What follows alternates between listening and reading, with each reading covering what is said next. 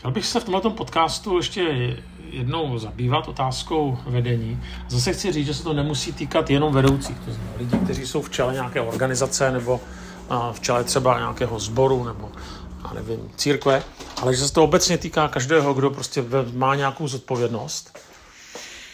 Prostě třeba vychovává děti. A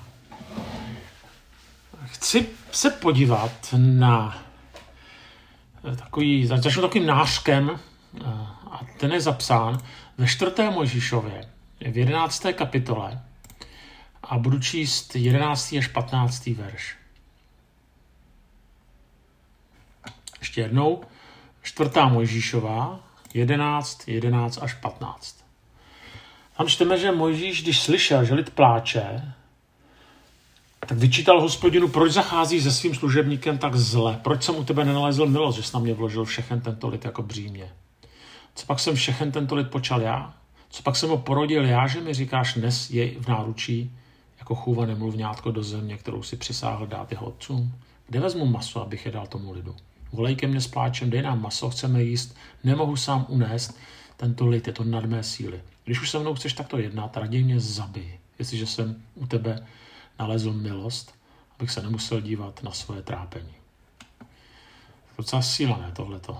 Tohle to říká Možíš uh, hospodinu. Ale taky se musíme uh, vlastně podívat, na co vlastně Možíš reaguje.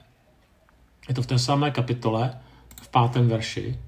A uh, tam čteme, že uh, chátru, která se přemý, přemýšlela mezi Izraelce, popadla žádostivost. Izraelci začali s pláčem, tedy spoustou takzvanou chátrou volat, kdo nám dá najít masa. Vzpomínáme na ryby, které jsme měli v Egyptě, k jídlu zadarmo, na okurky, melouny, na porci, cibuli a česnek. Jsme celý seschlí, nevidíme nic jiného než manu. Možíš eh, mnohokrát činil těmto stížnostem. Čteme to už eh, prostě v exodu. Krátce po té, co prostě oni vyšli z Egypta, tak první, no, jedna z těch prvních reakcí, když tam prostě, eh, když tam nemají, když nemají co jíst, tak taky říkají prostě v Exodu 16.3. Kež bychom zemřeli rukou hospodinou v Egyptě. Tam jsme, jsme seděli kolem hrnců masa a jedli chleba. Místo toho si nás vedl do této pouště, abychom vyhladovili, aby se vyhladovilo celé shromáždění k smrti. Znamená, tyhle ty zoufalé projevy těch zoufalých lidí, tak těm Mojžíš byl vystaven, eh, ale na druhou stranu to prostě jako byl líp zvládal. A eh, najednou, jak, jak prostě jde čas, tak jakoby je stále zoufalejší a zoufalejší. A obecně se učíme, že když, člo, když přichází prostě nějaké těžkosti, tak nás to učí. Učíme se to, co tě nezabije, tě posílí. Učíme se skrze ty těžkosti reagovat, vyrovnávat se eh, s nimi. Někdy ten vedoucí musí mít taky, hm, jak se tomu říká, hroší kůži. Ale jako by Mojžíš dělá určitý opak a zvláště pak v té čtvrté Mojžíšově je zoufalejší a zoufalejší. A najednou jako kdyby postrádá to neotřestelné odhodlání, které u něj vidíme na začátku, třeba v Exodu. Jo, kde prostě on dokáže prostě ten národ vyvést z Egypta. Úplně na začátku se dokáže postavit za svoje bratry, jo, trošku to přežene, že tam zabije to Egyptiana, ale stejně prostě takový rozhodný a potom tedy, jak jsem říkal později, prostě vyvede, postaví se před faraona, vyvede svůj národ a potom tedy vede národ i do, do pouště. Jo, ano, pravda je, že jindy prostě někdy je smutný, naříká, ale eh, vlastně to, co čteme v té čtvrté Možíšově, tam je to až úplně takový zoufalství nebo zhroucení. Tak co se vlastně eh, změnilo, co se stalo s Možíšem a jak to souvisí s vedením? Eh, já vycházím ve svých myšlenek, ve svých myšlenkách vycházím tedy z díla Jonathana Saxe, a ten cituje jakéhosi Ronalda Heifetze, eh, který učil na Harvardu, také se zabýval otázkou vedení. A on, tenhle ten autor, ten Heifetz, eh, nebo Ronald Heifetz, tak rozlišuje mezi tzv. technickými výzvami a adaptivními výzvami. Ještě jednou technické výzvy a adaptivní výzvy. Co znamená technická výzva? Je to, technická výzva je to, když máme nějaký problém, někdo jiný eh, má řešení. Hmm. Někdo, komu tedy důvěřujeme. Eh, ale jako by to řešení přebírá ten, kdo nám to řešení nabízí. Jo? To znamená nám příklad. Jo? Prostě člověk je nemocný, tak jde k lékaři, ten lékař diagnostikuje naší nemoc a předepíše nám lék. A jediné, co musíme udělat, jít do lékárny, koupit si ten lék a postupovat přesně podle pokynu lékaře, případně to lékárníka, kdy si ten lék vzít. Tak není to jenom u nemocí, ale může to být, já nevím, se nám rozbije auto, no tak člověk do, do autoservisu, oni nám to auto spraví, řeknou nám třeba, co máme, že jsme si to třeba trošku způsobili sami, že máme třeba změnit styl jízdy, jo, ale rozumíte, prostě je to nějaká, nějaký, nějaký problém, někdo jiný, nějaký odborník má tedy řešení. A nemusí to být jenom u lékaře nebo v autoservisu, může to být nakonec i eh, v duchovenské službě, že prostě lidé někdy očekávají, že přijdou za tím vedoucím, ten vedoucí jim prostě řekne udělej to a to a to, a ty lidé očekávají změnu. Když budou tedy, a to, co se očekává, že budou pos, prostě postupovat podle určitých pokynů. Jenže ty adaptivní výzvy, ty jsou komplikovanější. Totiž jde o to, že eh, tam jde o to, že, že my jsme nějak více součástí problému. To znamená, je to, že člověk jde k lékaři, uh, on nám na jednu stranu řekne, ano, vem si, vem si teda lék. Ale ta realita je trošku komplikovanější, protože člověk musí zároveň změnit svůj životní styl. To znamená, neexistuje lék na obezitu. Já jsem doktor, ale myslím si, že třeba existuje něco, co, co, co třeba může způsobit, já nevím, hm, nechutenství nebo teďka, teďka nevím, jo, ale prostě to klíčové je, že člověk musí prostě se omezit výdla. Nebo jiný příklad je, ještě lepší je, když člověk jde k terapeutovi. Jo? Tak ano, my můžeme dostat pilulku proti bolesti zad, ale nakonec člověk musí změnit svůj životní styl a uh, musí třeba začít posilovat záda. Jo? Nebo prostě, když máme nějaký problémy v manželství, tak e, on, ten člověk nám může třeba dát nějaké informace, jak, e, jak se k sobě chovat jinak, ale my musíme nakonec to uvést v život. To prostě jde o to, že ta rada nebo ta, ten lék, tak nám nepomůže, pokud spolu s ním nezměníme způsob, jakým žijete, nebo svůj životní styl. A tohle to jsou vlastně eh, tedy dva druhy výzev a taky dva druhy ve vedení. Takže adaptivní vedení je vyžadováno, když se svět mění, když se mění okolnosti, když eh, to, co kdysi fungovalo, už nefunguje. Což v dnešním světě je úplně jasný. To tak, tak je. Pro ta doba je skutečně komplikovaná tím, jak se prudce mění, jak se mění výzvy doby. A taky to adaptivní vedení prostě eh, je vyžadováno tehdy, když prostě neexistuje žádná rychlá oprava, neexistuje žádná zázračná pilulka, neexistuje žádné jednoduché dodržování pokynů, které, když budeme dodržovat, tak když uděláme A, tak se stane B. Prostě Jde o to, že my jsme součástí problému a to, když i my se musíme změnit. A, a teďka ta pointa, ten vůdce to nemůže udělat za nás. Ale my to někdy očekáváme, že on by to za nás měl udělat. Ten vůdce nás může nasměrovat, ale nemůže to za nás udělat. No, teďka, když se zpátky vrátíme k Mojžíšovi, tak ten rozdíl mezi e, právě začátkem jeho vedení, které je popisováno v Exodu, a tou čtvrtou Možíšovou, když už tedy on je na tom konci, tak prostě Možíš spíš vykonává takové, ten, ten, ten jsou tam předtím určité technické výzvy, technické, technické výzvy a tedy od toho odvozováno potom i určité technické vedení. A co to znamená? No, Izraelité trpí v izraelském otroctví. Co dělá Bůh? Posílá prostě těch deset egyptských ran, a um, Izraelité ve finále na svobodu. Potřebují uniknout z, faraonu, z toho pronásledování, když za ním jede ta faraonova vozba. Tak co udělá Možíš? No, vede izraelský lid, zvedne hůl, rozestoupí se moře, Izraelci projdou mořem, faraoni z faraonovy vozy se utopí. Jo? Nebo prožívají hlad, dostanou manu z nebe. Žízeň, Bůh posílá vodu ze skály. To znamená, když mají problém, tak z začátku Mojžíš, eh, který je tedy poslán Bohem, tak poskytne řešení a ten lid se nemusí příliš namáhat. Jakoby Mojžíš to hodně udělá za ně. Ano, oni musí důvěřovat Mojžíšovi, my víme, že pak nakonec i tam Izraelité reptali, ale prostě tam, tam skutečně přebírá tu plnou zodpovědnost Mojžíš. Eh, jenže pak eh, ve čtvrté Mojžíšově se ta situace mění.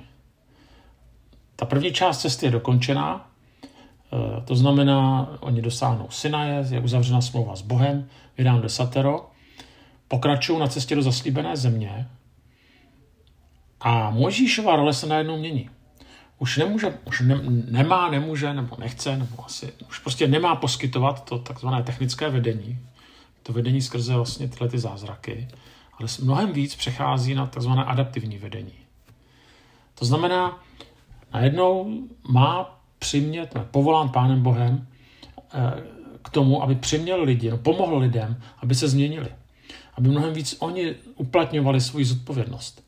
Aby se učili důvěřovat Bohu, eh, nebo aby se, ano, aby se naučili důvěřovat Bohu místo spíš, než eh, aby se spoléhali na to, že to za ně udělá Pán Bůh.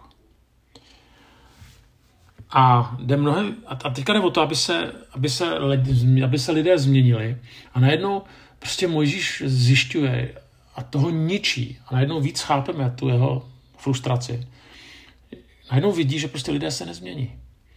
Jo, že přesto přeze všechno, co se stalo a co zažili s Bohem, tak si stále stěžují na jídlo. Uh, chovají se úplně tak, jak, jak to dělali před zjevením, ještě nahoře Sinaj jak to dělali předtím, nebyla uzavřená smlouva s Bohem. Eh, a mm, ještě prostě na začátku toho vítí z Egypta. Prostě jakoby nebyli schopni změnit některé svoje reakce nebo své zvorce chování. A vlastně stále se chovají jako otroci. To znamená, že jsou pasivní, že jsou závislí a že mají pocit, že někdo nahoře to za ně musí udělat. Nejsou to oni, kteří se motivují, aby se změnili, čekají, že to musí udělat někdo za ně, a když to ten někdo neudělá, tak se stává hromosvodem. No a co se nakonec stane? No tak jedna generace musí zemřít. Musí přijít nová generace, která se zrodí ve svobodě, aby se něco vůbec uh, tedy změnilo. No to vyzjistíme, že to taky nebude žádná sláva, jo? Ale, ale ta generace nakonec celá jedna musí zemřít. A teďka je o to, že to lepší vedení, nebo to je prostě to adaptivní, jo, protože eh, ten vedoucí nemá dělat věci za, za lidi. On nemá jenom ukazovat směr, ale tu zodpovědnost musí přebírat, eh, přebírat eh, lidé. On je má uvádět vlastně do svobody, má jim vytvářet třeba nějaký prostor pro jejich svobodu a nemá to dělat za ně. A v tom je to adaptivní vedení velmi obtížné a zároveň je někdy pokušení pro některé lídry, špatné lídry, prostě stát se takovou trošku náhražkou Boha. Je trošku eh, problém příliš silných lídrů, anebo někdy to vidíme třeba v sektě. Jo. No, dejte mi svoji svobodu a já za vás budu myslet. Jo. Dejte mi svoji svobodu a já za vás převezmu zodpovědnost. To není adapt, ale to adaptivní vedení je jiné. Proč? No, protože lidé se brání změnám, nechtějí vzít zodpovědnost. Lidé, i já samozřejmě. A mm, no jak, jak, jak se to děje? No, mm. jeden, jeden z těch způsobů té obrany eh, proti, eh, proti určitým změnám je, že člověk někdy popírá problémy, žádný problémy nejsou. Jo. Někdy, někdy takovou další obrana je hněv. Se lidé hněvají, no, hm, ale ne na sebe, no, na okolnosti, na Pána Boha, na ty vedoucí. A, a Eh, těch, těch způsobů je asi víc. Ale každopádně, jo, někdy to může být pocit viny, jo, zbuzování pocitu viny, vlastně konkrétně třeba i u toho vedoucího, že nic pro nás neděláš a tak dále. Eh, někdy to tak je, někdy to taky tak není.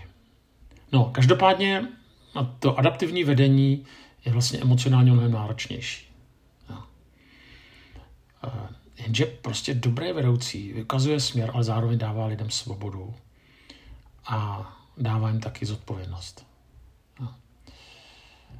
Taky mimochodem ten Jonathan Sachs prostě říká, že mnoho velkých adaptivních vůdců bylo nakonec zavražděno. On vádí Lincolna, Gandhiho, Kennedyho, Martina Luthera Kinga, Jica Rabina. A že já bych řekl nás třeba Václava Havla. Tak ten, ten nebyl zavražděný, teda samozřejmě, jo, ale že to byl taky takový adaptivní vůdce. Masaryk, další příklad, taky tam nebyl zavražděn. Ale mm, všimne, ale u mnohých z nich, eh, jak si, si té velikosti všimli až dějiny. Až při zpětném pohledu lidé na ně pohlíželi jako eh, na hrdin, jako na, eh, když byli, když byli na, na živu tihleti lidé, včetně, včetně prostě třeba Masaryka, tak mnozí lidé je považovali za hrozbu pro určité status quo. Jo, pro, pro vše, co bylo příjemně známé. Až když ty lidé potom byli zavražděni, tak je začali, nebo zemřeli, tak je začali ty, tak odhalili vlastně jejich, jejich sílu, jejich odkazu. Uh, Mojžíš tyhle ty věci si uvědomuje, že ty lidé se nemění, už jenom proto, že to byl největší z proroků, a možná, že odtud potom je to jeho zoufalství, jeho přání zemřít. A že nakonec je skutečně snaží být adaptivním lídrem, být technickým lídrem, který prostě lidem řekne, co mají dělat, lidé ho poslechnou a je to. Lidé se sice nikam neposouvají, ale jsou poslušní, než být lídrem adaptivním. Jo, ono je jednoduchý to všechno nechat na Bohu. Teďka to říkám jako v vozovkách, samozřejmě, ale mnohem těžší uvědomit, že prostě Bůh mě volá k zodpovědnosti. Že já vlastně jsem jeho partnerem v tom díle vykoupení nebo v tom, co dělám vychovávám děti, dělám nějaký biznis nebo pracuji v církve. Ano, nakonec eh, to zoufalství nemá poslední slovo. Bůh eh, prostě utěšuje Možíše a když bychom, ten, eh, kdybychom to četli dál, tak tam potom Bůh mu řekne, ať povolá 70 starších, a to je hrozně důležitý, kteří se s ním podělí o vedení a dá mu sílu, aby pokračoval hrozně důležitý, jo, že to nenechává jenom na, na Mojžíšovi, ale rekrutuje další starší. Ale důležité je taky to umět prostě předat. Uh, to znamená, uh, jak si uh, ten, ten závěr z toho je, že i když ten Mojžíš se jakoby dočasně zroutí, tak nakonec prostě Bůh ho nekon, ten příběh tím nekončí, příběh nekončí bez naději, ale nadějí.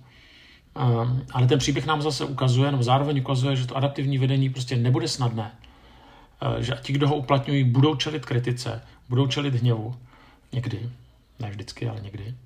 Můžou mít pocit, že selhali tak jako Mojžíš, ale zároveň to zoufalství nebo to pocit selhání nesmí mít poslední slovo. Jo, my vidíme, že příklad Mojžíše, že je to jeden z největších vůdců, kterého prostě Bible popisuje. A nakonec je to muž, který sformoval Izrael do té formy národa, který se nakonec nikdy nevzdal úplně a nepodlehl zoufalství.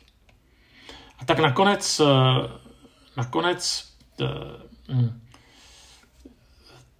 ještě jeden text, který přečtu, který taky shrnuje vlastně to adaptivní vedení, je to eh, Jozue, První kapitola, 6 eh, až 7. Buď rozhodný a udatný, neboť ty rozdělíš eh, tomuto lidu zemi v dědictví, jak jsem se přísežně zavázal jich otcům, že jim je dám. Jen buď rozhodný a velmi udatný, bedlivě plň vše, co je v zákoně, který ti přikázal Možíš můj služebník.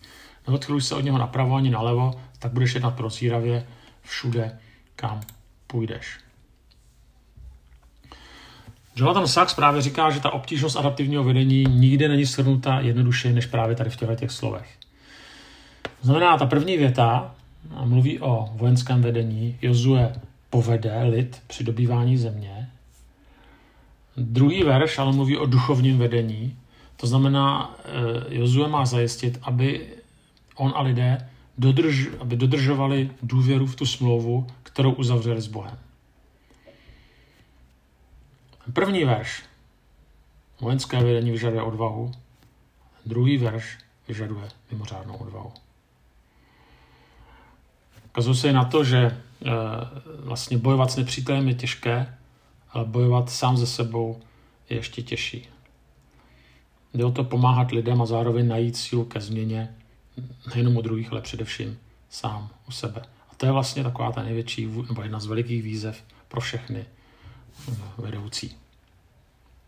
Tak eh, tolik pár myšlenek na základě tedy Jonathana Saxe a Ronalda Heifetze. Je to kni- a ta, ta knižka, kterou napsal, tady o těch dvou druzích vedení, se jmenuje Leadership Without Easy Answer. Vydal to Harvard University Press. To bych vám přál, abyste dokázali být inovativní lídři.